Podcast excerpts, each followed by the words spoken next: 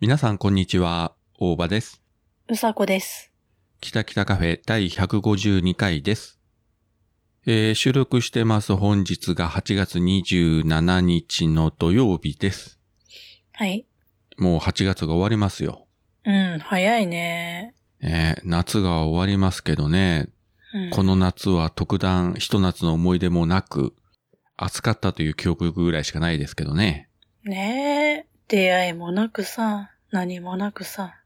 暑さのピークはね、こちらも少し峠を越えたというか、幾分、あの、朝とか涼しくなったなという感じだけど、昼間はやはり30度超えるんで、あっちーという感じでね。ほんと。今も、あの、冷房つけないととても喋れる状況ではないので、えー部屋にこもって、冷房プラス扇風機も回しております。今ね、こっち、えっ、とね、20度。あー、いいですね。ちょうどいい。まあ、そういうことで、まあ8月も終わりが近づいてるわけなんですが、うん。コロナの関係もあるとはいえ、まあ、その一方で行動制限はないということでね、あの、旅行行ったりする人も多いんですけれども、うん。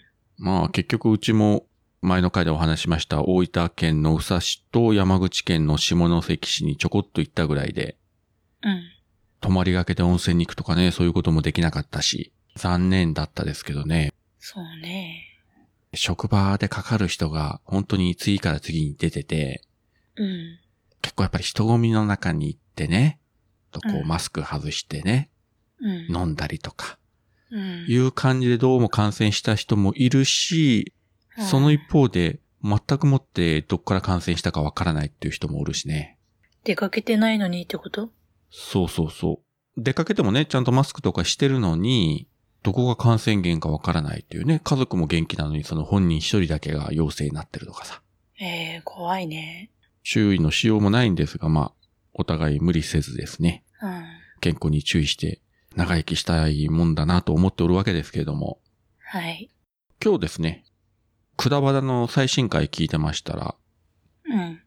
あの、例によって熊さんがゲストに出てまして、へえ。今ね、あの、あちらこちらの番組にゲストで出て、あの、ん11月5日のね、あの、喋用の宣伝活動になんか邁進してるようですけれども、うんうん。いやー、すごいな、熊さんは元気だなと思ってね。夏バテしてないのかなとかね。少しは痩せたかなとか思ってるんですが。まあ、 まあ、全然興味ないけどね。 何でもいいけど、 太ろうが痩せようが。あなた一応さ、前一緒に番組やってた相方じゃないですか。いや、いいじゃん、別にさ。相方でも相方じゃなくても、知ったこっちゃねえよ、そんなもんさ。だってもう、元気で生きてりゃいいんだよ。 基本、元気で生きてりゃ、それだけでね、満足だよ。うん。いや、うん元気は元気みたいっすよ。うん。いや、だってさ、だってさ、これでさ、ね、11月に会ってみてだよ。もうさ、半分ぐらいの体型になってさ、ガリガリだったらどうするだって。そんなのクマじゃないじゃん。え、なんか知ってるクマと違うって。そこまでなったら逆にやばいんじゃないかと心配するよね。 本当に病気じゃないかとかさ。うんねえ。まあでも今後ね、あのイベントが近づくと本当に大変なストレスがかかって、えー、ストレスでやけ食いしてまたどっぷりになるのか、うん。いや、楽しみですね。まあ全国の皆様方、行けない方もね、あの、ツイキャスで、えー配信しますので、ぜひチケットを購入していただいて、11月5日の熊さんの体型がどうなってるのか、それを楽しみに ご覧いただければ、はい。そういうイベントかな。果たしてクマの体重は何キロなのか、みたいな。クマのさ、体重当てた人にプレゼントとかと、ピタリ賞とか。うん、それ言おうと思ってた。それやったらいいのにね。うん。下一桁までね、ぴったりあったら、OK よ、みたいなね。何十何点何キロとかね。うん、そこぐらいまでね、ドンピシャ当たったら、うん。えー、熊さんから素敵なプレゼントが送られるとかね。え、熊をプレゼントとかだったらいらないけどね。それは、いや、中にはそれでもいいっていう人もいるかもしれないけど、それ例えばさ、投票して、じゃあ例えば桃屋のおっさんに当たりましたとかさ、うん。なった時に、どうする山口県宇部市に、あの、熊さんが届けられたとして、うん。うん、まあいや面白いかもしれないけど、面白いかもしれないね。絵面的にどうなのかというのがね。うん。いいじゃん、ちょっと大場さん当ててよ。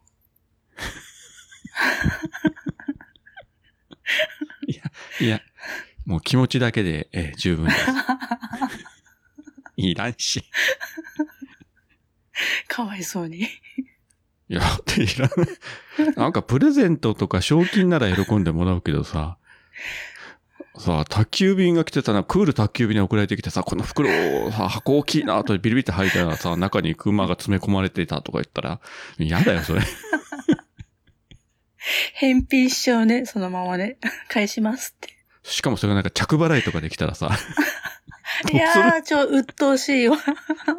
クール宅急便高いのでさ、着払いですとか言われてさ、やめて、もう。やめてよっていう。まあ、えーそういう熊さんですけれども、えー、シャベオンでは決して箱詰めにはなってないと思いますのでですね。あ皆様方ぜひぜひ、京都に行くなり、えーツイキャスの方でご覧いただければと思いますと。はい。これだけ宣伝してあげてるんだからさ、本当だよね。久々にこんなにいじったわ。まあこれもね、ぜひそのイベントが成功していただいて、まあもしね、うん。今年大成功したらですよ、また第2回目があるかもしれないし、ね、本当だよね。ねえ。うまくいったらね、毎年1回とか定期的にね、そういうイベントが行われればですよ。うん。これは素晴らしいんじゃないかとうん。思いますので、えー、まあ我々ここでこうくっちゃべってるだけでね、まあ特に何かお役に立てるとは思いませんけれども、一応うん応援だけはさせていただきたいと思っておりますです。はい。はい。ジャックインレーベル音楽とポッドキャストの融合イベント「シャベオン」「エフェロンチーノウォーバードライ」「トゥトゥ」「大大だけな時間」「クー」「徳マスたけし」2022年11月5日土曜日京都トガトガお問い合わせはクマジャックインレーベルまでで、話変わりますが、今日8月27日、今日からですね、Amazon プライムビデオで、スパイダーマンノーウェイホームの見放題配信が始まりまして、へえ。もう朝6時から見ましたよ、今日。あー、すごいね。そうですよね。2時間半あるから、もう6時から見ても終わったら8時半ですけどね。うん。朝ごはん食べながらずーっと見て、今年の1月公開で、劇場で2回見て、で、その後レンタル配信で1回見て、で、まあ今回4回目なんですけれども、うん。やっぱ面白いな、ようできとるなと思ってね。で、ラストはちょっと感動しながらね、また見たところですよ。うーん。まあ残念ながらね、大人の事情でこの作品、ディズニープラスでは見れないんですけれども、ああ、なるほどね。まあ、アマゾンプライムはね、見られる人多いでしょうからね、環境的うん。うに。ん。うん。いいと思うんですけれども。いや、あの、うん、私もちょっと見るわ、時間があれば。あとですね、ちょうど1年前の、去年の8月に、あの、俳優の千葉真一が、うん。残念ながら新型コロナによるね、あの、肺炎で亡くなったわけなんですけれども、うん。追悼というわけでもないんですけども、たまたま今週は、千葉真一が出てる映画を3本ほどですね、仕事帰ってきて平日の夜ずっと見てまして、おう。いやなかなかキャラも濃いし、アクションもね、もちろんすごいけれども、うん。うん、まあこんな俳優なかなか今後出てこないだろうなと思いながらね、うん。えー見ましたよ。まあ、今の若い人はもう芝真一ってもなかなかね、もうピンとこないかもしれないけれども、どちらかって言ったらあの、新田真剣佑の父親と言った方が通りがいいかもしれない。ああ、本当そうなんだ。今の若い人はそっちのが通じるのじゃないかなと思うよ。へえ。うちらはずっとさ、あの、リアルタイムでテレビとか映画とかでさ、活躍してたの見てきたけどさ、うんうん。あとね、ハリウッドに行って、あの、えーサニー千葉っていうね、あの、名前で、活躍したりとか、で、海外にもね、あの、ファンがかなり多いんですね、千葉真一の。うーん、そうなんだ。キアヌ・リーブスとか、あの、サミュエル・レル・ジャクソンとか、うんうん。あと監督で言ったら、クエンティン・タランティーノとかもめちゃくちゃファンですよね、千葉真一の。ああ、なるほど。へえ。だから昔、えー、千葉真一主演で、なんか映画を撮りたいみたいなね。うーん。で、その監督をあの、深作金次にやってもらいたいみたいな、うん。そういった話もあったらしいですけどね、残念ながら、まあ実現はしませんでしたけれども。うん。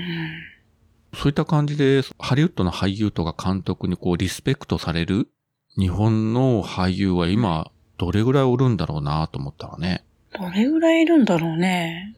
そもそもいるのかどうかすらね、確かにあの、真田広之とか、ね、渡辺謙とかもこの作品でも活躍してるけど、うん。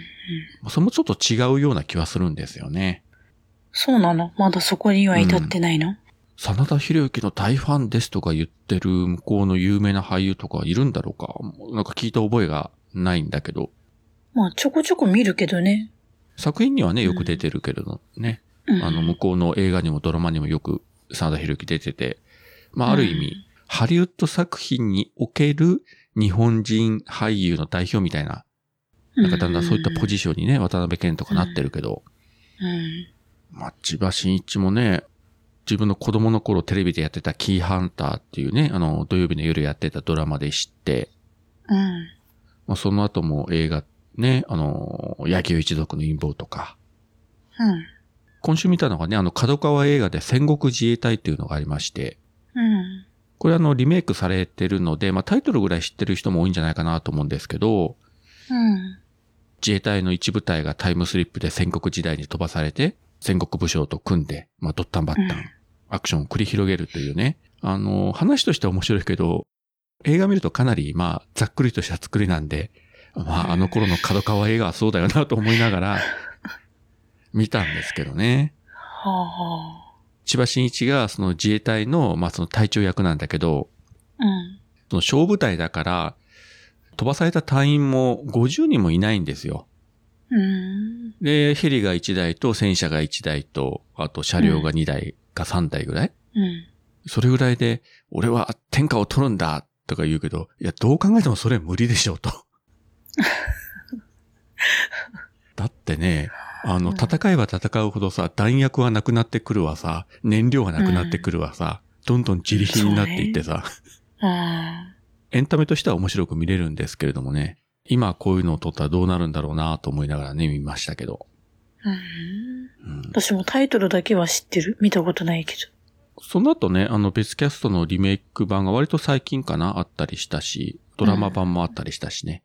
うんうん。結構面白いし、それこそ公開以来だから何十年ぶり ?40 年ぶりぐらいで見たんかなへえ。大筋覚えてても、もう誰が出てるのかも忘れてて、うん。で、その千葉真一率いるその自衛隊のその隊員役で、あ、こんな人出てたのというのが、あまりこの手のこういったアクション作品に出るとは思えないような、うん。えー例えばあの、歌手の錦野明がうん。自衛隊の隊員ですよ。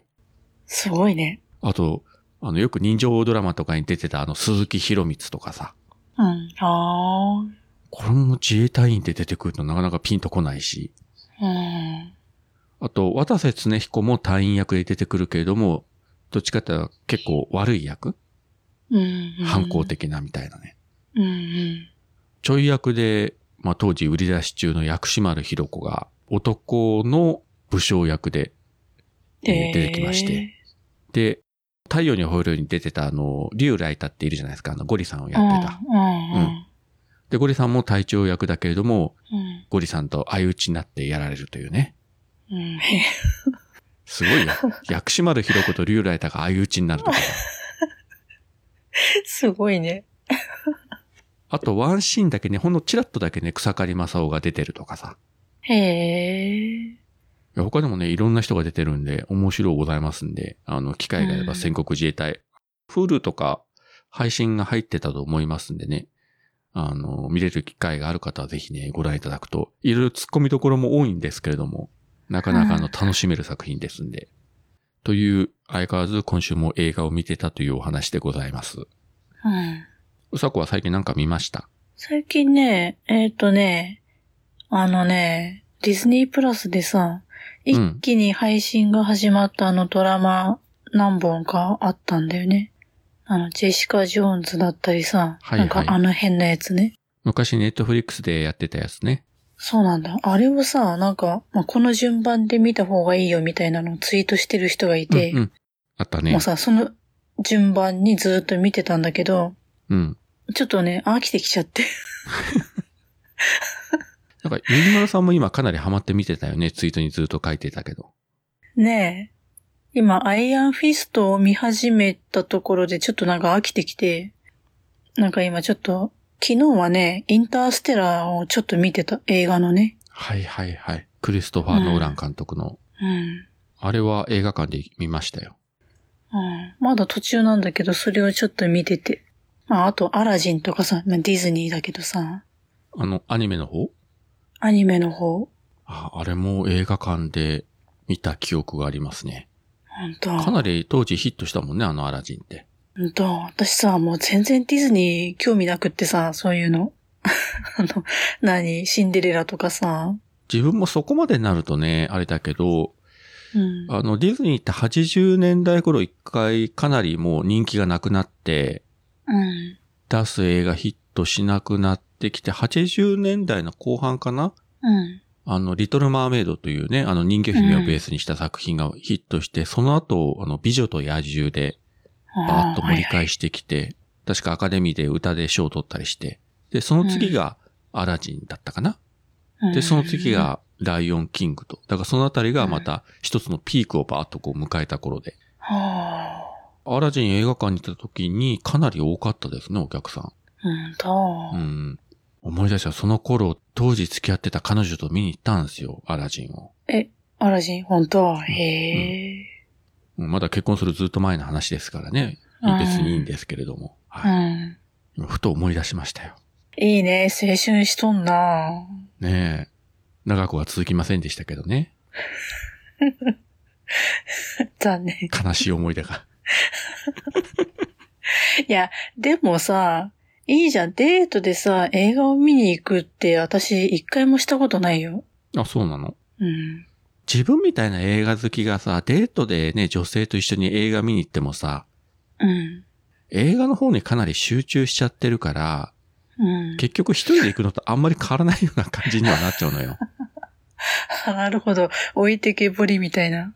うん。まあそこまではないけど、ほら、よくあの映画館に行ったらラブラブにできるようなこう、ソファーみたいなシートが今作られてるじゃないですか、ペカップルう用ん。に。うん。案内されてた二人で、あの、ポップコーンをね、シェアしながら、イチャイチャしながら見るとか、そういうのも絶対ないんで。もう、スクリーンに集中してますから。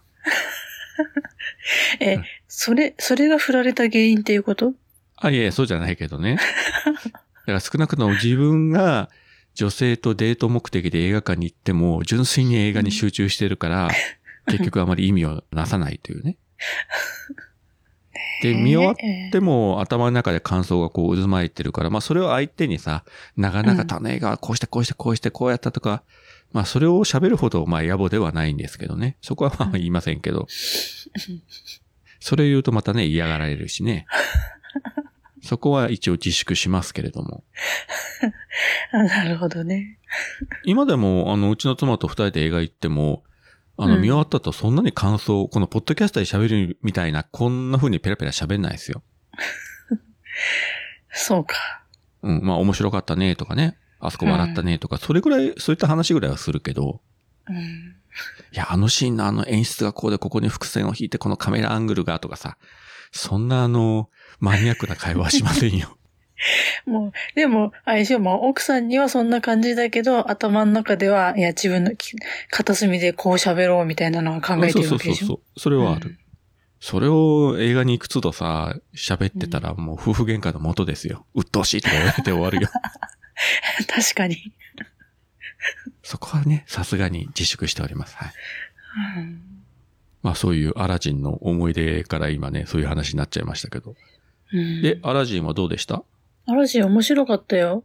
で、うんあの、アニメ版見た後に実写版見ようかと思ったんだけど、はいはい。さすがに、に、ね、続けてみるのちょっとくどいなと思って、今度にしようと思って。まあまあまあまあ。あの、美女と野獣の実写版は見たけどね、こないだ。はいはいはい。うん、綺麗だったね。あの女の子綺麗よね。そうね。うん。美女と野獣っていう作品自体はね、昔からあるやつで、うん。ドラマとかね、いろいろ作られてるけど、うん。まあディズニーはそれをうまいことこうミュージカルにね、あの、置き換えてたんで。うん。ちなみにですね、昔アメリカのテレビドラマで美女と野獣っていうのがあって、確かあのディズニーの映画の前にうんやってたはずなんですけど、NHK で放送してたかなへえ。現代のね、なんかニューヨークかどっか舞台にしてたんだけど、うん。ダークファンタジー的なうん。うん。その主人公をやってたのが、あの、あれですよ、あの、ターミネーターでサラコナーやってた、え確かあの人だったんですよ。へえ。確か野獣がなんか地下道かなんかに隠れ住むような設定だったようなね。なんかおぼろげな記憶がありますけれども。そんなのやってたんだ。あれ今見られるんかなどっかで。再放送とかもされてないと思うんですけどね。まあもし何かこう、BS か何かでね、あればもう一回見直してみたいんですが。うん。まあそんな感じでございますかね。今日は徳増熊グリーンの3人で美味しいケーキのお店があるということでここ山口県は湯田温泉に来ておりますどうもトクマスですいやーグリーンさん湯田温泉といえば600年の歴史を誇るアルカリ性単純泉ですよケーキ食べに来たのよどんだけ温泉入りたいんだよあ着きましたここですパティスリーフルールイートインスペースもあるということで早速お邪魔してみたいと思います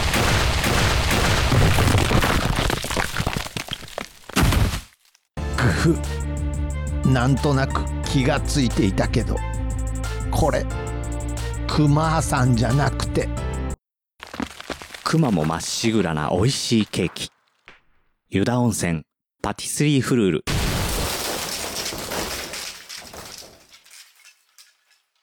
そしたらお次が、えーハッシュタグの紹介に参りたいと思います。はい。えーまずはですね、黒柳りんごさんからですね。うん。うさこさん、せめて花にしませんか鉄瓶が普通に舐めるものになっていますが、そうでしたっけ髪型美人、白黒写真効果大。大場さんが久しぶりにマーヤさんへ愛のメッセージを笑い。今回爆笑ポイントが多すぎました。といただきました。ありがとうございます。ありがとうございます。そしたら今週の鉄瓶のコーナーですけれども。もうさ、あの、ちょっと、あの、報告していい報告っていうか どさ、うぞど相談、相談っていうかさ、あの、鉄瓶なんだけどさ、うん。ポッドキャストなんとかあるじゃん。なんちゃらみたいなやつ。9月30日ああ、ポッドキャストの日のあれですかね、うんイベント。はい。の。うん。あの回でさ、公開ペロペロしたらいいんじゃない鉄瓶ペロペロ。あそこをデビューにしたらいいんじゃないいや、公開ペロペロって さ、それ公開じゃな収いけど。収録、あの、動画配信じゃないからさ、音声だけ で、何あなたがさ、iPhone の前 で、鉄瓶をペロペロ舐めるで、その音がうまく取れればいいけど、いやザラザラとかジャリジャリとかいう音がうまく収録できればいいんじゃないかと思うんですが。いや、まあね、あの、鉄瓶ペロペロしながら配信をするっていうさ、まあ、それがうまく音が拾えれば面白いかもしれませんけど ね。やってみましょうかね。あ鉄瓶記念日。シュールな光景になりそうですけれども。あなたがこの前、その生まれ変わった草になりたいとか言ってたんでね、うんせめて花にしませんかと。いや、花なんてね、そんな贅沢なもんやっちゃいかんよ。リンゴくん、君。ついにくんづけ。いや、あのね、あれだよ、あのね、あ、ね、私がさ、ね、先週さ、大場さん泣かせたじゃん。あはい。れさ、番組収録終わってからのオフトークでさ、私が言ったことでさ、泣いたんだけどさ、もう、あまりのことに、えー涙をなか流しながら笑い転げてましたけど。だって私がね、なんで草になりたいかって言ったらね、あの、ね、河原の土手の草に生まれた、変わりたいわけですよ、私はね。うん。で、そこのね、その、土手の草になった私の上で、私の好きな人が寝っ転んでくれればいいなっていう想定でもって、私は草がいいって言ったんだよ。だからね、花なんて、もうね、だいぶん草でやられ放題やられ、ね、猫に食べられ、犬におしっこをかけられ、いろんな人生を経験して、経た後の花なんだよ。だから、ね、まずは草からの人生だよ。まあ、そういうことです。わかったかね、リンゴ くん。もう今聞いてもよくわかったような、わかんないような、何なんでしょうね。私もよくわかんなくなってきた。あとね、あの、リンゴさんのあの写真がね、すごい美人だって言ったら、白黒写真の効果だとね。ねえ。いや、白黒だろうがカラーだろうがさ、ねえ。そうだよ。関係ないよ。いや、むしろ白黒の方が余計美人効果あるって、わかってんのかねわかんないのかね結局ね、余分な色という要素を取り払ってもなお美形に見えるということは本物ですよ。いや、そうなの。あのね、余計なもの取っ払ってシンプルで、あれだけってね、よっぽど美人だよ、本当あったらびっくりしちゃうよ。我々が白黒でね、写真撮ったところでそう変わんないけどですよ。本当だよ、私が白黒でさ、写真撮ったら本当戦後の母ちゃんかみたいなさ、 本当にさ、昭和22年の北海道の風景みたいな。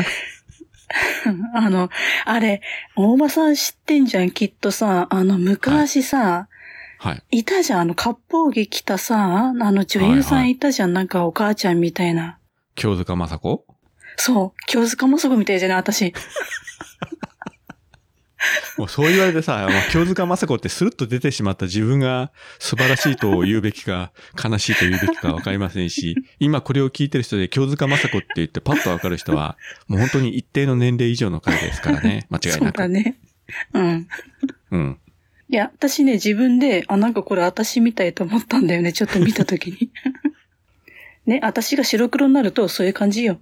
ということで、まあ、最近京塚雅子が出るドラマとか、なかなか見る機会ないと思いますけれども、まあ、もしあればですよ。え、まだ生きているいや、もうだいぶ前に亡くなったですけど、びっくりした。再放送とか配信で見る機会あるのかな自分も相当見てないですよ。見てないね。うんあの頃はね、結構うちの家族でリアルタイムでね、あのドラマ見てたけど、うん。子供の頃とかね、うん。まあもし見る機会がありましたら、ぜひ、えーうさこのことを思い出していただきたいと。はい。次は、マシュさんです。うさこさんの毒を新陳代謝するためにぜひうさ神宮へ。このお二人は絶対、え、点々だ。黒柳とポッドキャスト提携契約を結べば、うさこさんの感情を込めないのにこもっている言葉がいつも面白い。といただきました。ありがとうございます。ありがとうございます。感情を込めないのにこもっている言葉がいつも面白いと。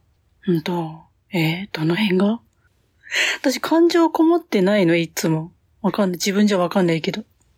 まあ、こもってないことはないけどね。うん。ダークな感情はこもるけど、明るい感情はあまりこもってないような気がする。えーだって私には明るさなんてあるわけないじゃんね。何言っちゃってんのいや、こういうところですよ。まさにこういうところですよ。私は闇から、闇に生きる、なんか妖怪みたいなもんね。あー早く人間になりてえな、みたいな。妖怪人間、ベラですね。うん。ベラみたいに美人ならいいけどね。清塚雅子だしね。 失礼だよね。清塚雅子さんに失礼だよね、さっきから。うん、それも大概失礼だと思うけど。でも、確かに昔の昭和40年代あたりのなんか典型的な日本のお母さんっていうのはあの人のイメージだよ、やっぱり。ね、そうでしょうそうなんよ。まあ、それは平成生まれの人たちにね、それを分かれて言ってもまあ無理でしょうけども、うん。うちの母親もあんな感じだったんですよ。ま丸っこくて。ええそうなの、そうそうそう。割とあんな感じやったので。うん、だから、まあ、ある種親近感があるというかね。なるほどね。そういう人多かったですよ、昔は。うんで、お次はですね、これ、二人続けて紹介した方がいいかなと思いますけれども、うん。えー、グリーンさんとナオさんから、それぞれいただいております。うん。はい。まずグリーンさんからですね。大場さんは M だけど、あまりいじられないのは、いじると国家権力に消されるかららしい。ペロペロうさこはド M だし、なおさんは確かに両方持っているが、二人とも想像を超える返しができる強打者です。そしてなおさんから、えーやめて、私が S か M か人によって変わるとか、番組内で真面目に話さないで。リンゴさん美人説、あの画像は私も見て、おおと思いました。炭酸水欲しかったな、笑い。といただきました。ありがとうございます。ありがとうございます。ねえ、あの、前回なおさんが S か M かっていうのはね、うん人によって変わるとうん。言いましたけれども。まあそう真面目に話したあれじゃなかったんですけれど も。ペロペロうさこはド M だしと。うん。でね、グリーンさんも認めてますよね。なおさんは確かに両方持っているが。ねねえ。やっぱそう、みんなわかりますよね。え。ねえ。まあ、わかるん、漏れてんだろうね、きっとね。ねえ。まあ一番身近でね、まあなおさんのこと見てる人がそう言ってますから、まあ間違いないですよね。うんうん。でも、似た者夫婦っていう感じもしますけどね、あの二人は。そうかいうん。 なんとなく、やっぱりね、グリーンさんもね、いじるのもあるし、いじられても喜ぶしさ。うんまあね。その意味ではね、やっぱり似た者夫婦ですよ。うん。まあそうか。で、このナオさんのね、このリンゴさうんん美人説。うんあの画像私も見て、おうと思いましたと。ねえ。だよね。ねうん。え。聞いてるかね、リンゴくん。本当だよ。認めなさいよ、ちゃんともねえ。そこを自分でね、うん、わ、わかりました。おっしゃる通りですと。認めると、君もね、うん一歩前進できて、さらなる高みにね、登っていけるので、う。人としての、女としてのレベルアップが図れるんだぞ。わかったかね、リンゴくん。そしてその暁にはですよね、キュリオシティと黒柳がガーッと人気が出てですよ。うん。えー、まあ、より一層ね、こう仲良くさせていただきたいなと思うわけですよ。引っ張り上げてね。ああ、いいな。しみじみ言わないでいいなって。やっぱうちらも視力の写真あげるか。